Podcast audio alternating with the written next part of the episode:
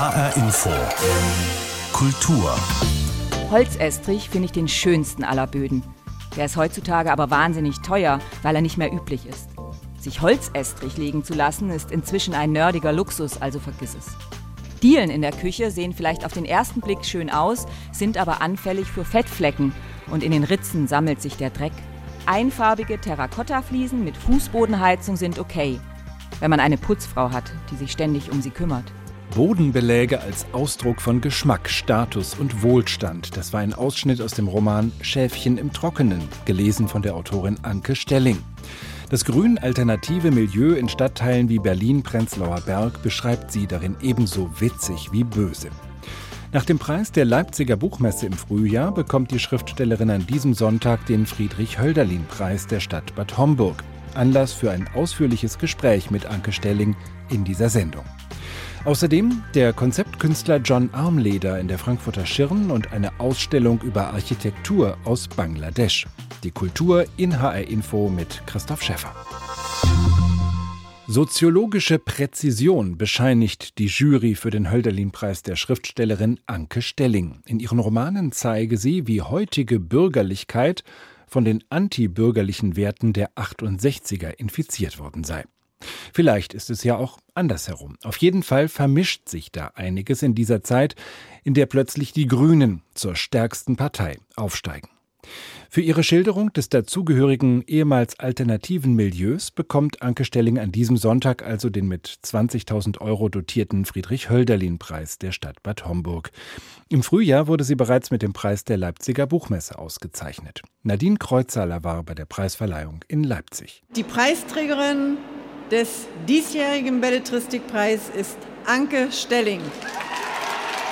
Anke Stelling hat also aus Sicht der Jury den Roman des Frühjahrs geschrieben. Damit zeichnet die Jury den gegenwärtigsten der fünf nominierten Romane aus. Schäfchen im Trockenen spielt im heutigen Berlin, genauer gesagt im durchgentrifizierten Stadtteil Prenzlauer Berg. Hier verliert eine Schriftstellerin und Mutter von vier Kindern ihre Wohnung und ihre Freunde. Die Jury würdigte Stellings genauen Blick aufs Milieu. Schäfchen im Trockenen ist ein scharfkantiger, harscher Roman, der wehtun will und wehtun muss, der protestiert gegen den beständigen Versuch des Besänftigtwerdens, der etwas aufreißt in unserem sicher geglaubten Selbstverständnis und dadurch den Kopf frei macht zum hoffentlich klareren Denken. Schäfchen im Trockenen ist ein vor Wut strotzender Text über enttäuschte Illusionen. Er seziert böse und genau den Selbstverwirklichungssport der Mittelklasse und spricht eins der drängendsten Probleme unserer Zeit an. Ich glaube tatsächlich, die Wohnungsfrage daran macht sich jetzt auch wieder fest, wer kann, wer kann nicht, wer muss raus zum Beispiel aus der Innenstadt, wer kann bleiben. Und das ist einfach ein guter Topos, um diese ganzen gesellschaftlichen Schwierigkeiten, in denen wir stecken, zu beschreiben. Anke Stelling lebt in Berlin. Sie studierte am Literaturinstitut in Leipzig. Mit ihr hat eine Autorin gewonnen, die lange auf ihren Erfolg warten musste. Nachdem sich ihre Bücher nicht gut genug verkauften, flog sie bei Agentur und Verlag raus, fand dann eine neue Heimat beim Verbrecherverlag. Für meinen Verlag, den Verbrecherverlag in Berlin, ist es auch eine tolle Sache. Also es ist ein unabhängiger Verlag. Die haben mich verlegt als ich keinen Verlag mehr hatte. Also wir feiern auch gemeinsam auf jeden Fall den Erfolg. Anke Stelling, 1971 in Ulm geboren und in Stuttgart aufgewachsen, kennt wie ihre Protagonistin das prekäre Künstlerinnen-Dasein. Der Preis, sagt sie, sei schön, er schaffe Aufmerksamkeit. Das mit dem Geld sei zwiespältiger, denn sie wisse, das prekäre Künstlerinnen-Dasein ist mit so einem Preis natürlich nicht gelöst, aber das finde ich ja auch richtig. Also ich sage im Buch, die Schäfchen ins Trockene zu bringen, erstmal gutes Gefühl, aber gleichzeitig auch so, ja, und dann? Also in Bewegung bleiben und das gehört ja dazu beim prekären Dasein. Das hat auch durchaus Vorteile. Anke Stelling bei der Verleihung des Preises der Leipziger Buchmesse. An diesem Sonntag folgt mit dem Bad Homburger Hölderlin-Preis bereits die nächste Auszeichnung. Für uns ein sehr willkommener Anlass, mit Anke Stelling zu sprechen.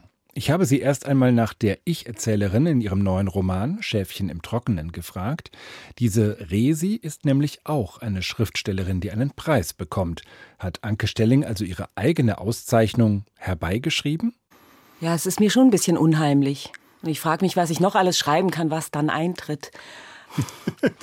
ja, also ich finde es natürlich sowieso wegen der Auszeichnung ein äh, schönes Zusammentreffen, aber ich finde es auch spannend, ähm, eben wenn man Gegenwartsliteratur schreibt, geht es ja oft darum, man greift auf was zu, was man erlebt hat, aber dass es eben dann doch auch umgekehrt sein kann. Man schreibt was, was dann passiert. Das ist, finde ich, auch äh, so literaturtheoretisch ganz spannend. Aber die Parallelen zwischen Ihnen und Ihrer Heldin, die sind schon an vielen Stellen ähm, deutlich sichtbar. Also Sie haben beide die Herkunft aus dem Schwäbischen, Sie leben in Berlin, Sie haben mehrere Kinder, Sie sind in einem alternativen Milieu zu Hause, das man irgendwo so am Prenzlauer Berg verortet und schreiben eben auch beide darüber. Ähm, gibt es Menschen, die sich in Ihren Büchern wiedererkennen müssten oder sollten? Ja, auf jeden Fall. Also habe ja gerade schon gesagt, ich mache Gegenwartsliteratur und da möchte ich natürlich, dass ähm, die Gegenwart auch sichtbar wird und auch mitsamt der Menschen, die die Gegenwart bevölkern. Und ähm, da bleibt es nicht aus, dass sich Leute wiedererkennen, aber wie gesagt, das soll so sein. Natürlich ist es dann auch, ist ja auch Thema bei Schäfchen im Trockenen, ist es dann manchmal auch schwierig, wenn man zu nah an sein eigenes Umfeld ranschreibt. Und ähm, dann gibt es auch Leute, die das ähm, gar nicht mögen und ähm, die finden, das ist ein Übergriff.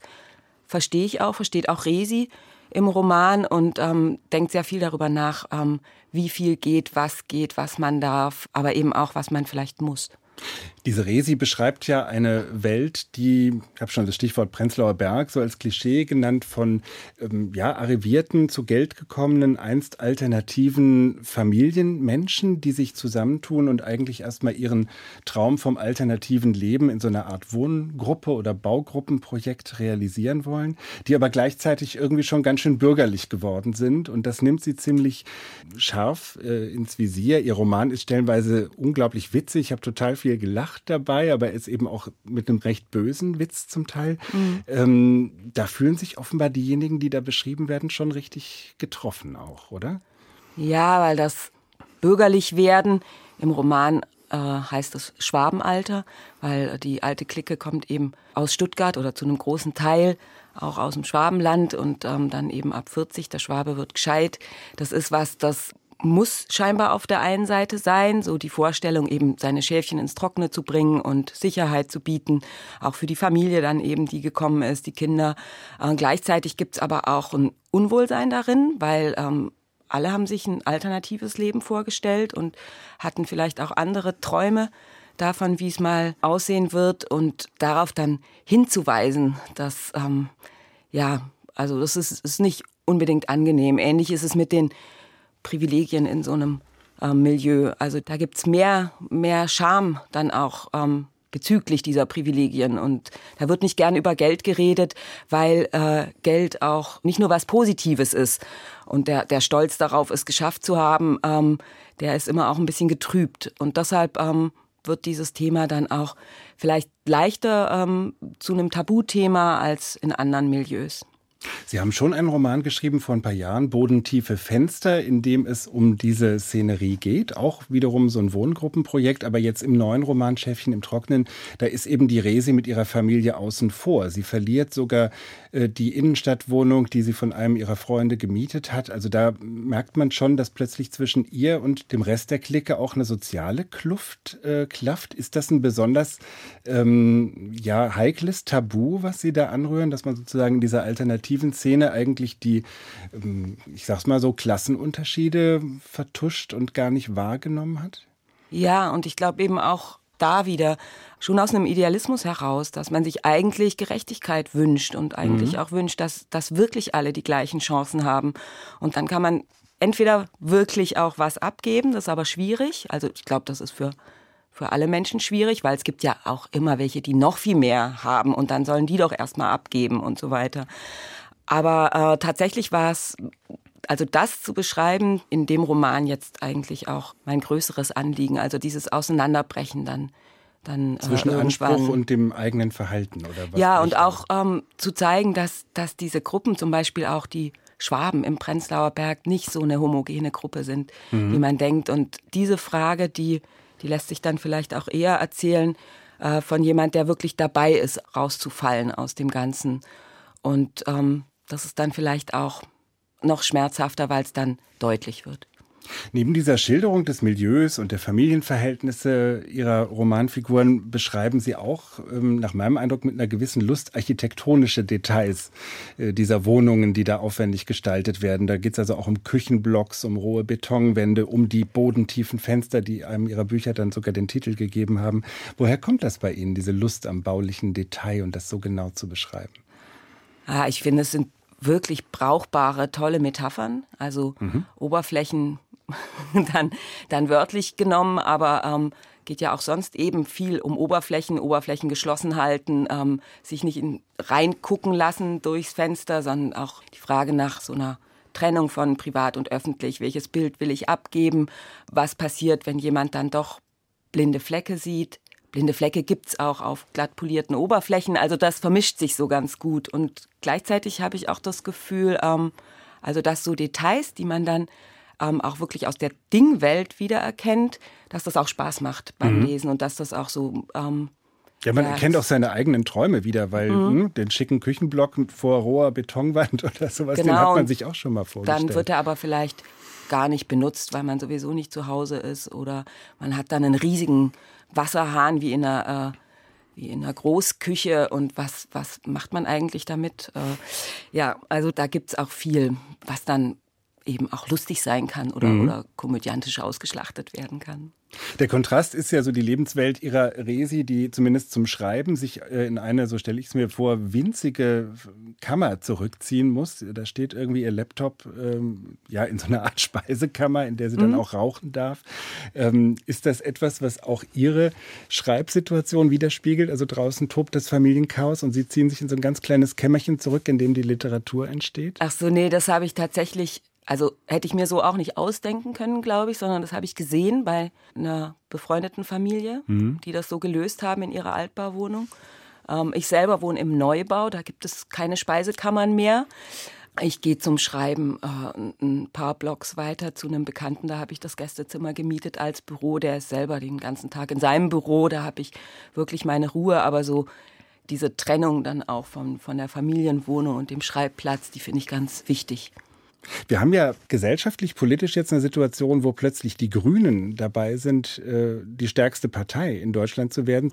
Haben Sie das Gefühl, dass dieses Milieu, um das es Ihnen geht, plötzlich auch so eine gesellschaftliche Macht wird? Also privilegiert, gut gebildet, ökologisch korrekt, aber vielleicht eben doch bürgerlicher, als man eigentlich so dachte? Ja, also je länger ich über diese, nach meinem Begriff eben nicht überwundene Klassengesellschaft nachdenke, desto schwerer fällt es mir, die Grünen zu wählen. Ähm, ich finde es natürlich gut und ich möchte mich auch gar nicht so als, ähm, puh, als diejenige begreifen, die dieses äh, Milieu basht und auseinander nimmt, ähm, weil ich bin selbst einfach tatsächlich auch Teil davon. Was ich möchte, ist, ähm, dass äh, nicht aus ideologischen Gründen dann so ein Sprechverbot eintritt und so ein Diskussions- und Nachdenkverbot, was die eigenen Ideen betrifft und ähm, wo die vielleicht eben auch nicht so ganz hinhauen. Anke Stelling, ich danke Ihnen ganz herzlich für den Besuch im Studio. Ich sage nochmal, Ihre Bücher erscheinen im Verbrecherverlag, zuletzt Schäfchen im Trockenen. Und Sie sind auf Lesereise am Sonntag zur Verleihung des Friedrich-Hölderlin-Preises in Bad Homburg und in den nächsten Tagen auch noch in Mainz und in Offenbach unter anderem. Herzlichen Dank, Anke Stelling. Ja, ich danke. Die Szenen, die Künstler, die Macher, die Kultur in HR Info. Objekte und Accessoires unserer Wohnumwelt sind nicht nur für die Schriftstellerin Anke Stelling ein Thema. Auch der Schweizer Konzeptkünstler John Armleder interessiert sich für Teppiche und Tapeten, Leuchten und Möbel. Armleder reißt die Dinge aus ihrem Kontext und arrangiert sie neu im Museum. Jetzt sind Installationen von John Armleder in den Räumen der Frankfurter Schirn zu erleben. Jan Tussing hat sich da umgeschaut. Diskokugeln im Foyer. Ein Flocati auf dem Boden, halb umgeschlagen, so als ob gerade jemand darüber gestolpert ist. Und eine Kinderrutsche an der Wand, verkehrt herum, Rutschen unmöglich. Die Kunst von John Armleder kommt unvermittelt. Damit steht er in der Tradition von Marcel Duchamp, sagt Kuratorin Ingrid Pfeffer. Armleder hat erkannt, dass die Kunst immer von Kunst handelt, ein Stück weit was er nicht zynisch meint, sondern Armleder ist sozusagen jemand, der uns auf Gedanken bringt. Er ist ein Gedankenkünstler. Ja? Deshalb Konzeptkunst. Konzept gleich Gedanke. John Armleder ist Konzeptkünstler. Aber eigentlich ist er Philosoph. Seit seiner Kindheit macht er sich Gedanken über das Leben und unseren Platz darin. Euh, ich glaube, wir leben auf einer Bühne, sagt er, in einem Theater, wo alles möglich ist und wir entscheiden, welche Rolle wir spielen. Das Leben als Bühne oder als Quiz und wir sind nur die Kandidaten. Für John Armleder geht es im Leben eines jeden Menschen immer um das Gleiche. Vivre, arriver à manger, leben, essen und die Menschen lieben zu lernen, die man lieben möchte. Nichts hat sich verändert. Hunger, Krieg und Krankheit. Die Menschheit kämpft seit Jahrtausenden immer mit den gleichen Problemen. Deswegen muss jeder Mensch selbst erkennen, was ihm wichtig ist. Die Kunst ist dabei nur ein Hilfsmittel. Armleders großes Vorbild ist der Musiker John Cage, einer der weltweit einflussreichsten Komponisten des 20. Jahrhunderts. Ihn persönlich zu treffen, war für Armleder ein Erweckungserlebnis. Er öffnete mir neue Türen. Er war nie autoritär, sondern hat immer nur angedeutet. Auch was man nicht tut, kann man als Bühne benutzen, sagt Armleder. In der Frankfurter Schirn bezieht er sich direkt auf sein musikalisches Idol und hat ein Klavier hingestellt. John Cage schrieb nämlich 1952 sein berühmtes Konzert 433. Vier Minuten 33 Sekunden Schweigen ein Silent Piece, in dem keinerlei Töne angespielt werden. Cage ging es darum, einen Rahmen zu schaffen, in dem die Zuhörer selbst die Entdeckung machen können und ihre Aufmerksamkeit entsprechend auf die Geräusche der Umgebung richten. Genau das will Armleder mit seiner Kunst erreichen. Wir entscheiden selbst, was wir sehen wollen. Es gebe 1000 Interpretationen für das Werk von John Cage, sagt er. Man kann sagen, es geht um Zeit, um das Konzept, aber auch um die Menschen, die husten oder warten.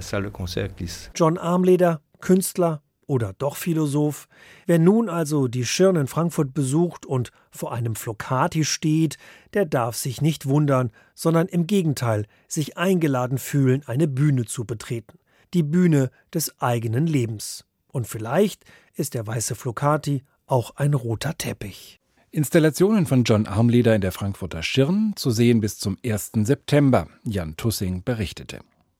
Dass das Deutsche Architekturmuseum in Frankfurt sich jetzt mit Architektur aus Bangladesch beschäftigt, erscheint nur auf den ersten Blick exotisch. Denn die technischen und gestalterischen Fragen des Bauens für die Tropen betreffen in Zeiten des Klimawandels immer mehr auch uns.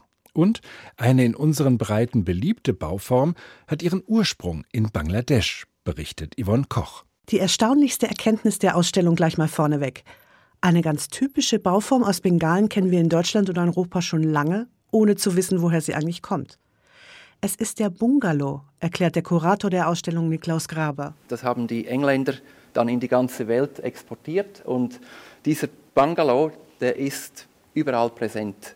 Das ist eine freistehende äh, Struktur, die hat nur ein Dach gegen den Regen und die Sonne und eine möglichst poröse, offene, äh, durchlässige Wand, die wie eine Membran funktioniert, um eben die Querlüftung zu gewährleisten. Denn kühlende Luft ist in Bangladesch sehr wichtig. Immerhin herrscht dort tropisches Klima. Temperaturen um die 40 Grad und eine Luftfeuchtigkeit von 95 Prozent sind keine Seltenheit. Wie die bengalischen Architekten damit umgehen, zeigt die Ausstellung mit großen Fotos von alten und zeitgenössischen Gebäuden oder auch mit kleinen Modellen und ausführlichen Skizzen der Architekten.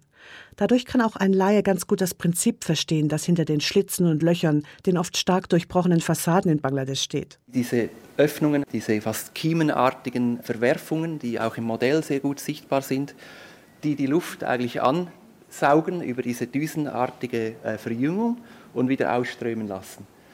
Es ist dieses äh, Prinzip, das auch das Wasser kennt, oder? Wenn man den Flaschenhals verengt, dann wird es schneller der sogenannte Venturi-Effekt und äh, beschleunigt quasi die Luft durch dieses Mauerwerk. Ohne Klimaanlage oder sonstige Technik entsteht so Durchlüftung. Die Architekten nennen das Low-Cost oder Low-Tech-Bauweise. In Zeiten des Klimawandels und der Energiewende könnte das durchaus eine Anregung auch für unsere Breiten sein. Andrea Jürges vom Deutschen Architekturmuseum. Die Themen gehen uns alle an. Wir müssen mit dem Klimawandel zurechtkommen, mit dem gesellschaftlichen Wandel. Wie planen wir in Zukunft? Wie sichern wir, dass die, die in den Städten wohnen oder auf dem Land wohnen, eigentlich gerne noch mehr Architektur haben möchten? Und wie gehen wir mit Kulturwandel um? Zum Beispiel sind sich die Architekten in Bangladesch nicht zu schade, sowohl für gut betuchte als auch für Slumbewohner zu bauen. Es gibt auch nicht nur den einen Bautrend oder Architekturstil. In Bangladesch gibt es einen Mix aus islamischen, hinduistischen, buddhistischen und christlichen Kulturelementen. Diese Ideen und plastischen Beispiele der Architekturszene in Bangladesch sind aber nur ein Teil der Ausstellung Bengal Stream. Der andere ist das Begleitprogramm mit Filmen, Schülerprojekttagen und vor allem mit Vorträgen und Diskussionen von europäischen und bengalischen Architekten. Bengal Stream, die vibrierende Architekturszene von Bangladesch. Die Ausstellung ist ab diesem Wochenende im Deutschen Architekturmuseum in Frankfurt zu erleben bis zum 20. Oktober. Yvonne Koch war für uns da. Und wir kehren nochmal zurück nach Berlin in den Bezirk Prenzlauer Berg. Da spielt nämlich nicht nur der aktuelle Roman von Anke Stelling, über den wir zu Beginn gesprochen haben, sondern auch der erste Krimi der Radiojournalistin Lioba Werrelmann. Hinterhaus, so heißt er, und verrät so schon im Titel den Fundort der Leiche eines seit 20 Jahren vermissten Jungen. Karin Trappe hat das Buch für uns gelesen. HR Info. Der Büchercheck. Caroline ist verzweifelt. Als sie von der Arbeit nach Hause kommt, ist Jens weg, ihr Freund seit 16 Jahren, und die Wohnung gekündigt. Caroline, die naive, unbedarfte und lebensuntüchtige Frau, muss jetzt irgendwie klarkommen. Obwohl sie doch eigentlich nichts im Kopf hat außer Jens, Yoga und ein bisschen Arbeit. Ihre Freundin Henry, die ebenfalls in dem Haus im Prenzlauer Berg wohnt, nimmt sie zunächst auf. Dann landet sie im Hinterhaus bei einer etwas seltsamen, fast unheimlichen Frau namens Mandy. Doch Caroline ist froh, überhaupt ein Dach über dem Kopf zu haben. Und dann stolpert sie plötzlich in der Duschkabine über eine Leiche. Es ist Hans, der Bruder dieser seltsamen Frau, der seit 20 Jahren vermisst wird. Die Schwester wird als tatverdächtig festgenommen. Doch irgendetwas macht Caroline stutzig. Obwohl alle Leute im Haus Hans kannten, will niemand so richtig etwas über ihn gewusst haben. Und Caroline schlittert weiter von Katastrophe zu Katastrophe. Sie schaltet ihren Kopf ein, bis sie zu viel weiß und selbst in Gefahr ist. Wie es geschrieben ist. Hinterhaus hat einen völlig eigenen, neuen Krimiton. Derb, deftig, manchmal fast roh, sehr direkt, sehr konkret. Und erzählt aus der Perspektive von Caroline, die sich anfangs selbst für doof erklärt, dann aber zunehmend dagegen ankämpft und der Wahrheit auf die Spur kommt. Ich lege mich rücklings auf die weiße Plastikbank und starre in den wolkenverhangenen Berliner Himmel. Was für eine Geschichte. Direkt vor meiner Nase. Und Henry war dabei. Und zu mir kein Wort. Ich könnte nun einfach hier liegen bleiben. Ich bin voller Fragen und zugleich so leer. Mein Kopf ist ein Karussell. Ich will alles wissen und zugleich will ich nichts wissen. Henry. Warum hat sie nie etwas gesagt? Nicht einmal jetzt. Mandy, diese komische Frau, von den Eltern ins Heim geschickt, und mich liest sie im Hinterhof auf. Klavierunterricht, sage ich so vor mich hin. Der Junge bekam Klavierunterricht und Mandy steckten sie ins Heim. Wie es gefällt. Hinterhaus von Lioba Werrelmann hat mich fasziniert. Zunächst hat die doch sehr naive Frau etwas genervt, aber dann gibt es so viele skurrile, absurde und haarsträubende Einfälle, Unwahrscheinlichkeiten und Zufälle, dass ich total gebannt war von diesem Stil und dieser Geschichte. Dieses Buch ist eine kleine Explosion, unbedingt empfehlenswert. HR Info, der Büchercheck, auch als Podcast zum Nachhören auf hrinforadio.de. Hinterhaus, der erste Krimi von Lioba Werrelmann, ist im Verlag Bastei Lübbe erschienen und kostet 10 Euro. Karin Trappe hat ihn vorgestellt. Und das war die Kultur in HR Info. Die Sendung als Podcast finden Sie unter hrinforadio.de und in der ARD Audiothek. Mein Name ist Christoph Schäffer.